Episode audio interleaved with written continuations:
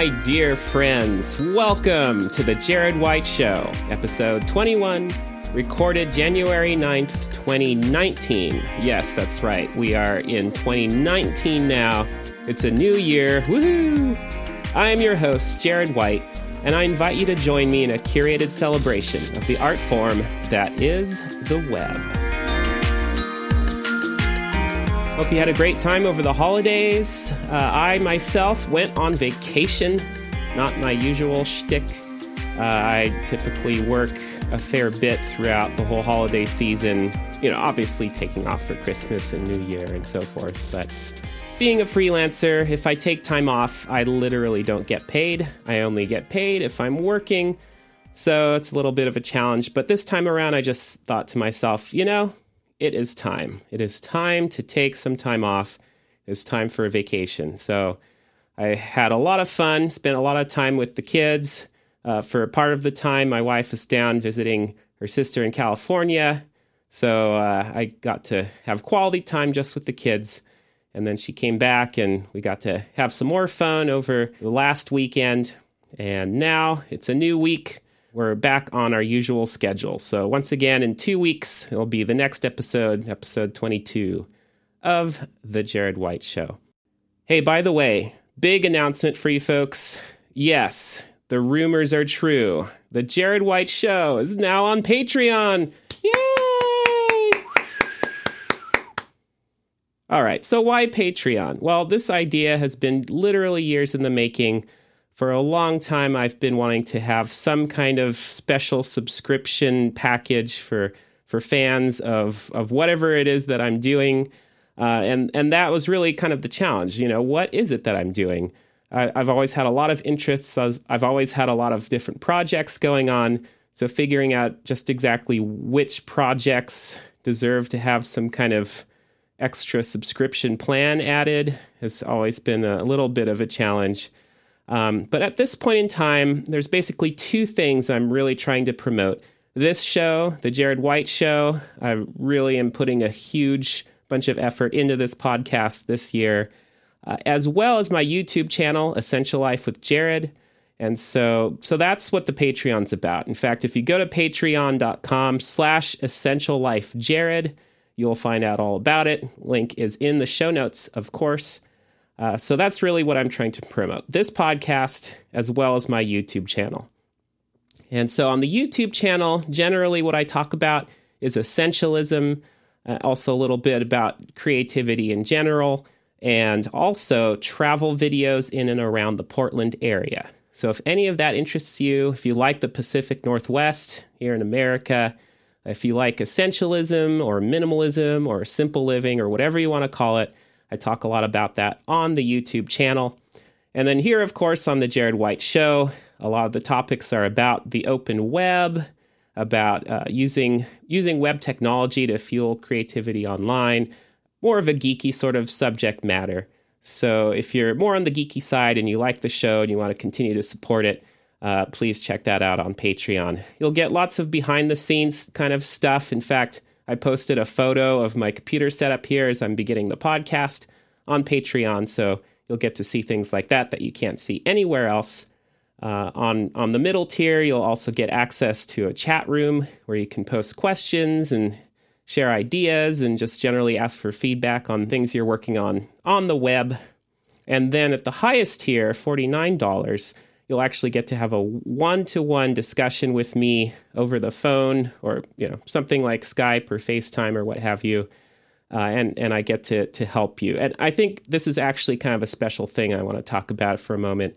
Uh, so something I've been promoting here on the show is ways that you can switch off of using large commercial services that perhaps uh, you're you're feeling nervous about in terms of giving them all the access to your data you know what are you giving up in terms of security or privacy or what have you? Or you just want to be able to have control over your own data over your own technology and not cede that control to corporations. So i talk a lot about that.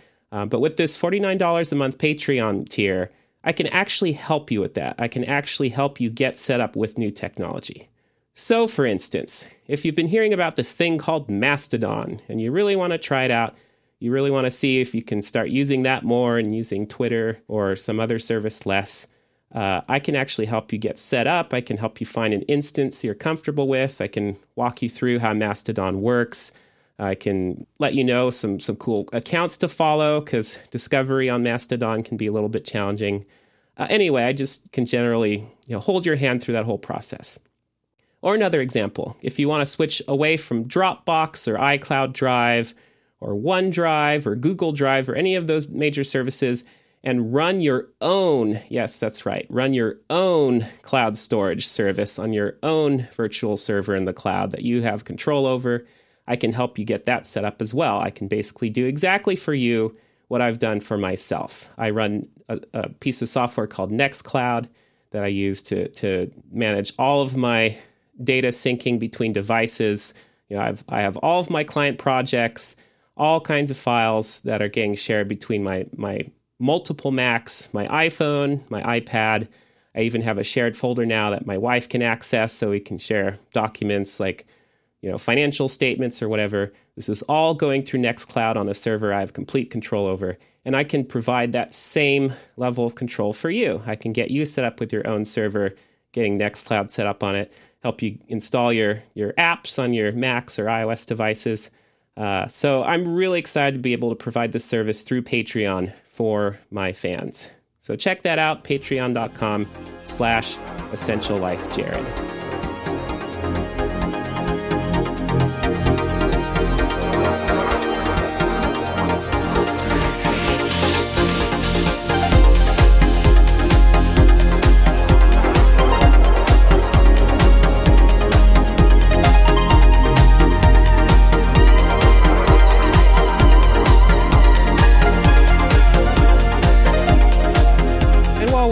Topic of Patreon, I'll just go ahead right into the Creator of the Week segment here at the top of the show. Uh, now, listen, don't go sign up for this guy's Patreon until you've signed up for mine. I'm just saying.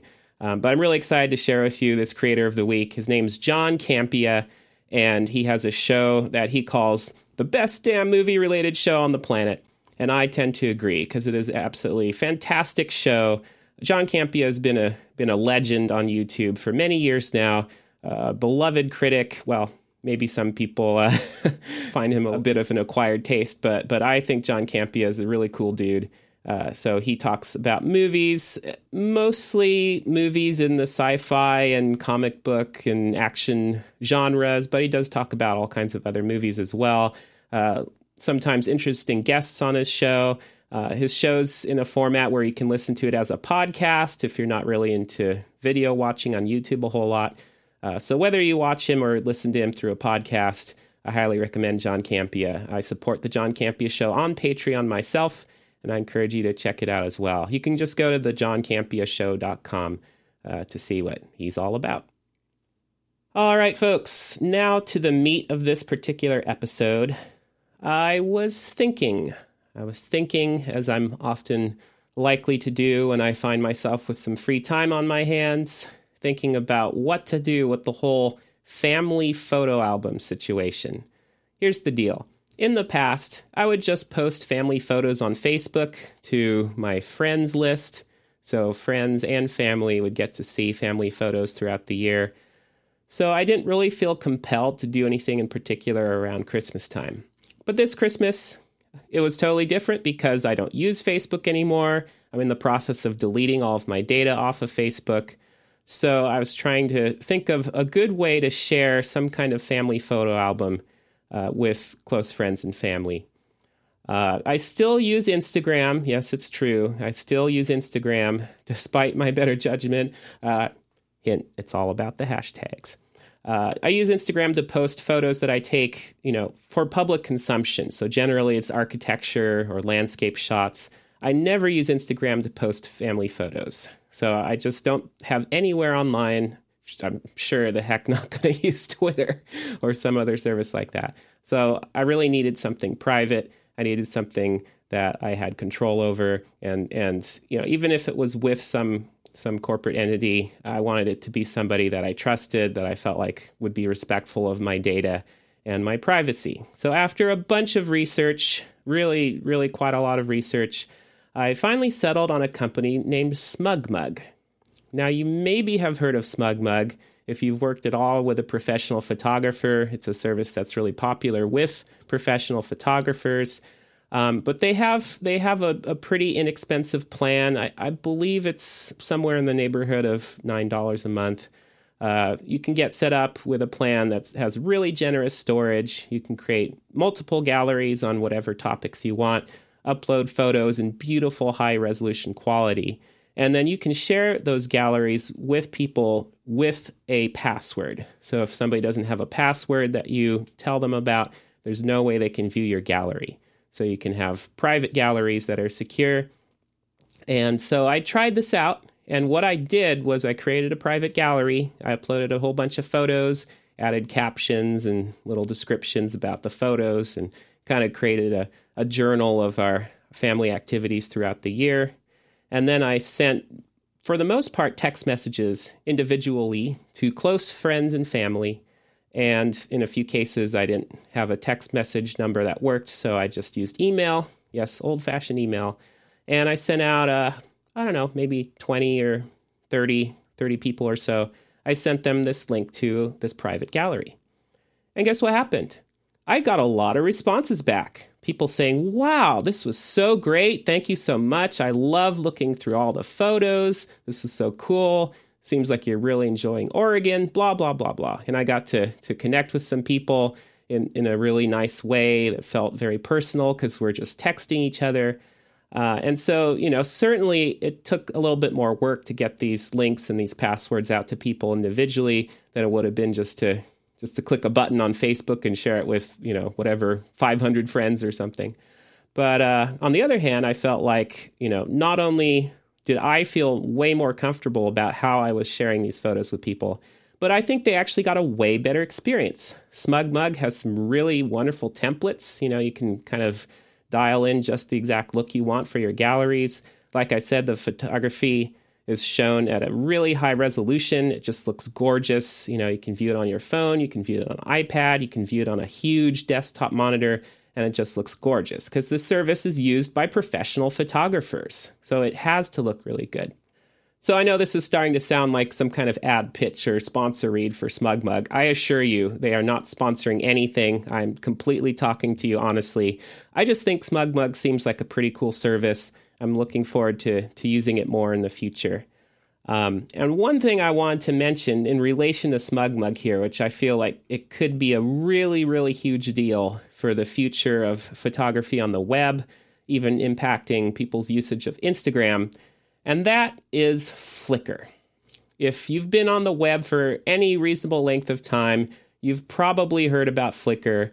It was really the bee's knees at one time. It was actually kind of a pretty robust social networking experience around photography. Um, it, it, started out as an independent service. With, without too much time passing, it got bought out by Yahoo. And then Yahoo, no surprise, as Yahoo did with pretty much everything, they just let it stagnate and just not really go anywhere, and the service slowly withered away to a shadow of its former self. S- still with millions of people signed in, actually, still with a, quite a lot of usage, you know, particularly by people that do consider themselves professional photographers. Um, but you know, it's certainly not the juggernaut today that you would expect. Uh, certainly nowhere near what Instagram is. However, a major a major bit of news here from back in April 2018 uh, Yahoo, which itself got bought by some other company. I think it's called Oath or something like that now. Anyway, uh, Yahoo sold Flickr and it got bought by, guess who? SmugMug. Yes, that's right. SmugMug now controls not only its own service named SmugMug, but also controls Flickr as well. And the reason this is such a huge deal is because SmugMug has gone on record saying their company was founded as a bootstrapped company. It's always been a pretty, uh, you know, a, a, pretty solid company in the camp of, you know, we charge a little bit of money for people to use our service and we give them good service. And that's what we do. We're not in the business of selling a bunch of ads. We're not trying to sell data to anybody. We really care about privacy. We really care about security. You know, our bread and butter is with professionals that need professional tools that, and they need to be able to trust us. And, you know, they're not going to try to chase a bunch of huge VC dollars to grow at some crazy fast rate, which then requires them to take on questionable business models, blah, blah, blah, blah. Anyway, it seems like SmugMug's a pretty cool company.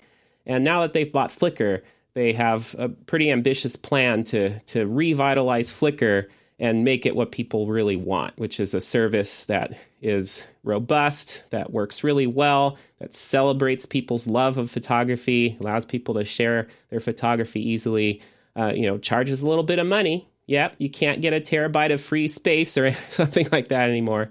You know, you have to pay up a little bit of money, but in exchange, you get hopefully a service that will will thrive and and be you know successful over the long term.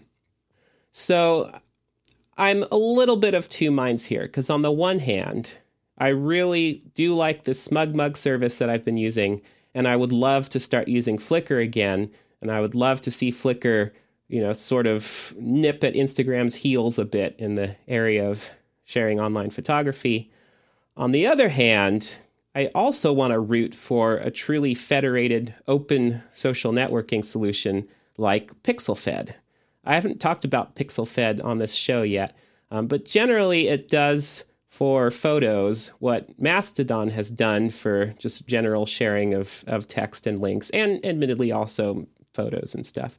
Uh, so you know, if, if you look look at PixelFed, what it's basically trying to do is replicate more or less the Instagram experience, but in a way that's completely open source. People can install PixelFed instances on their own servers, so you could have you know literally thousands or many tens of thousands of different PixelFed instances around the world, and they could all talk to each other through open federated protocols, just like Mastodon. Uh, so, you know, ultimately, I would love to see something like PixelFed become the big alternative to Instagram. On the other hand, I keep going back and forth in my thinking here. You know, at least in the short term, uh, Flickr has a way better chance of of capturing mind share and kind of you know getting some people uh, thinking about you know how they can can consume and share photography online without using Instagram. Because because that's really what boils down to here trying to to reduce the the lock that Facebook has on people's usage patterns you know? There's a lot of people out there who are saying Facebook sucks I'm getting off Facebook. Oh, but you still use Instagram, right? Well, yeah, Instagram's cool. Well, Instagram's owned by Facebook. Oh, yeah. so it's kind of like the same deal with WhatsApp. You know, Facebook sucks. I'm getting off Facebook. So what do you use to talk to all your friends? Oh, I use WhatsApp. Well, WhatsApp is also owned by Facebook. Oh, yeah. so, uh, yeah, you know, if they're not going to get you one way, they're going to get you another way. Um, so, you know, maybe it'll be a little bit of both.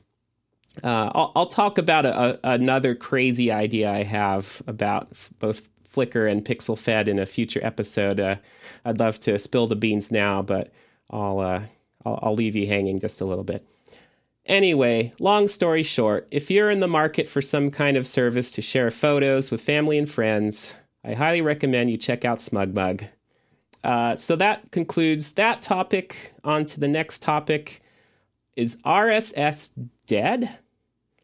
Well, it depends on what definition of RSS you use, because apparently, this article I'm about to tell you about, the links in the show notes, uh, it basically equates RSS with uh, news feed readers that just regular people use across the internet. And so, if you look at it through that lens, then yes, RSS perhaps is is definitely nowhere near as popular as it once was.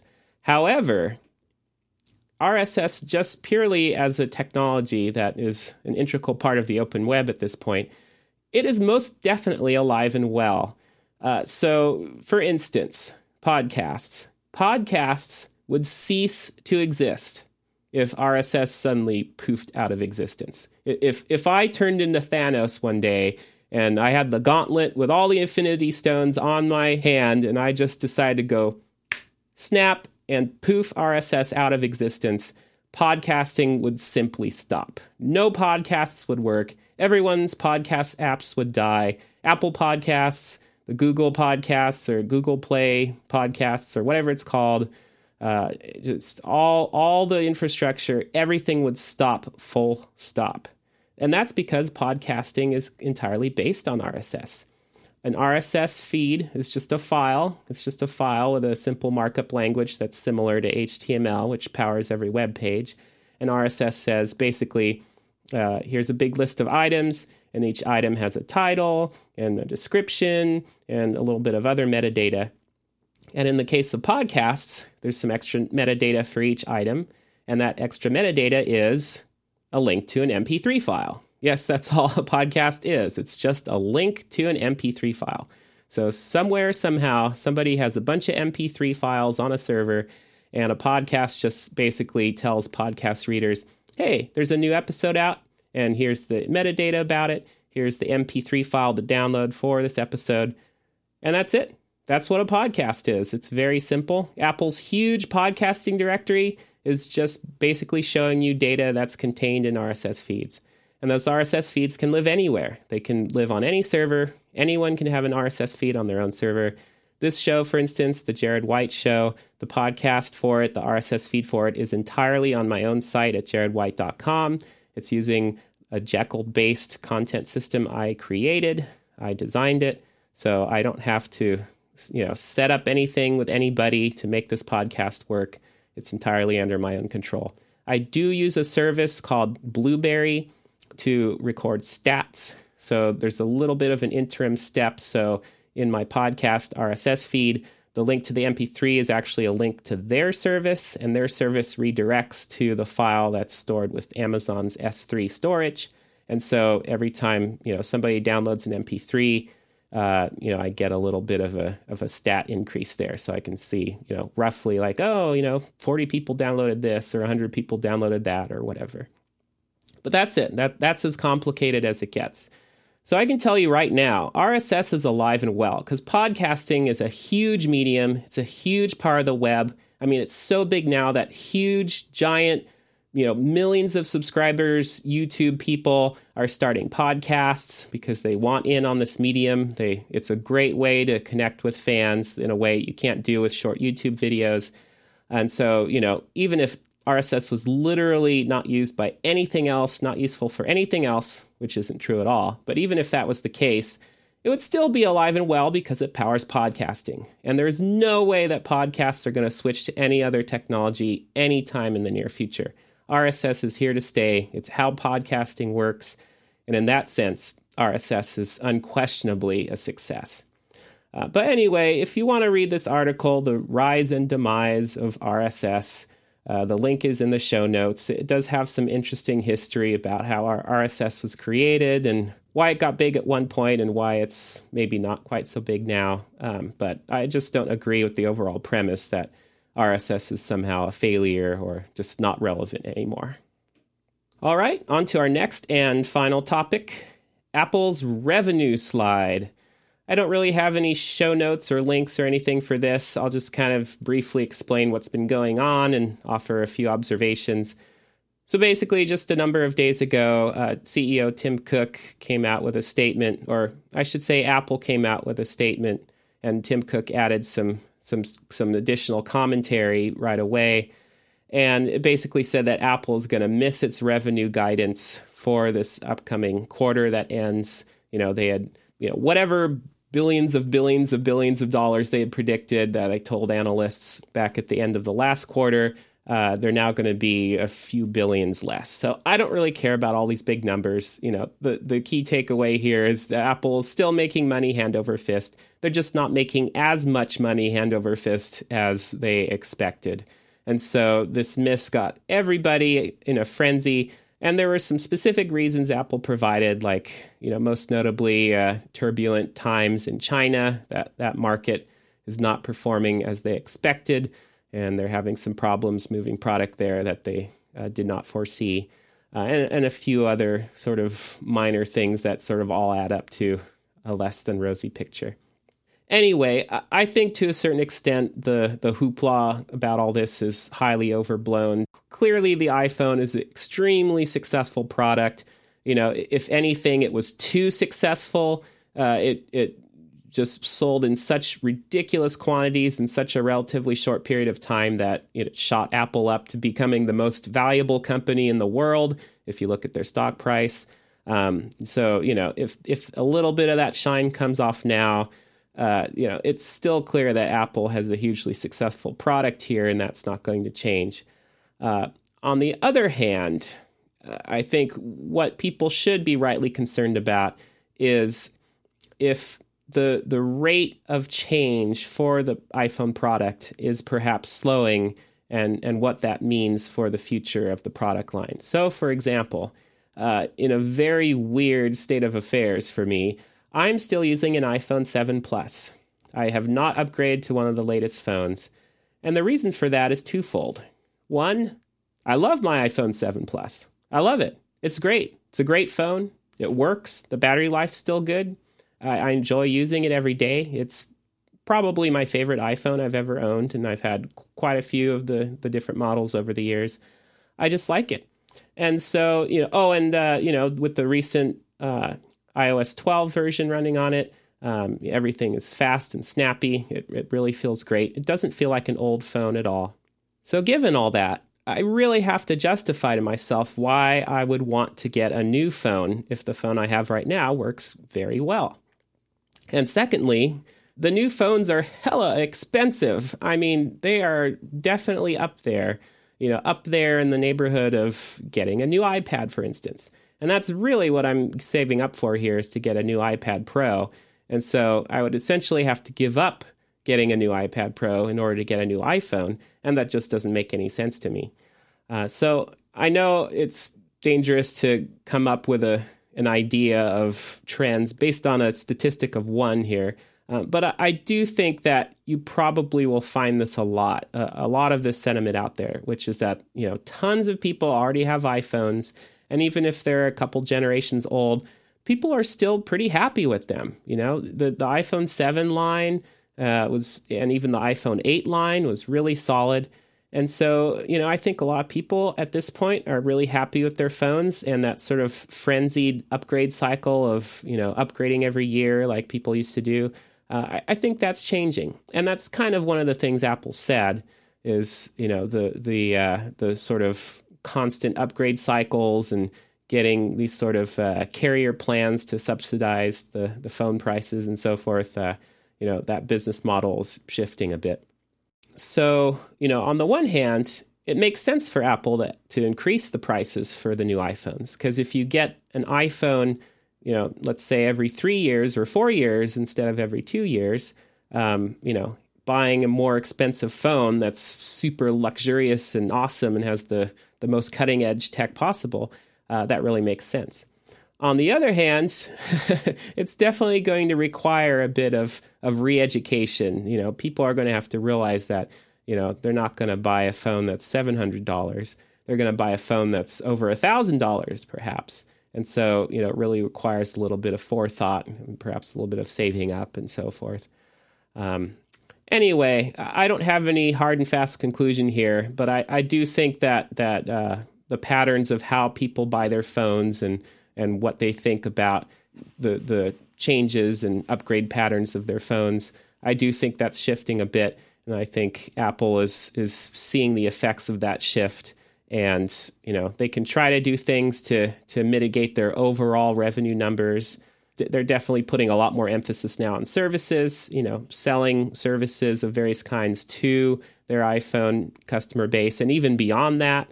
Um, but for a little while here on out, uh, it might be a bit rockier for uh, Apple investors than it has been in the past. I'm not sure if I'm legally required to say this, but I do own a tiny bit of Apple stock myself. So bear in mind here, uh, you know, I could be self serving in what I'm saying.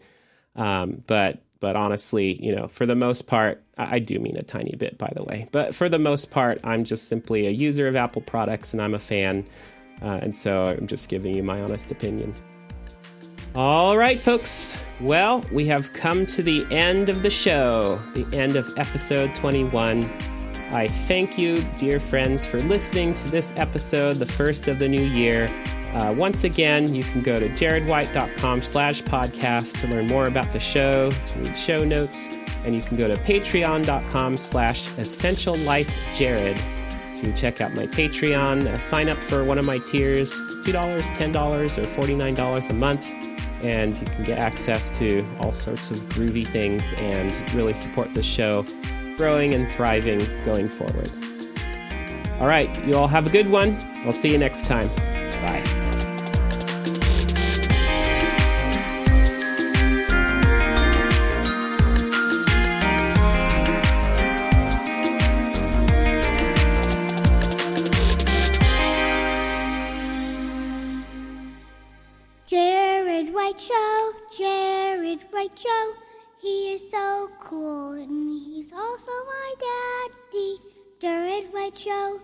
Jerry Rachel.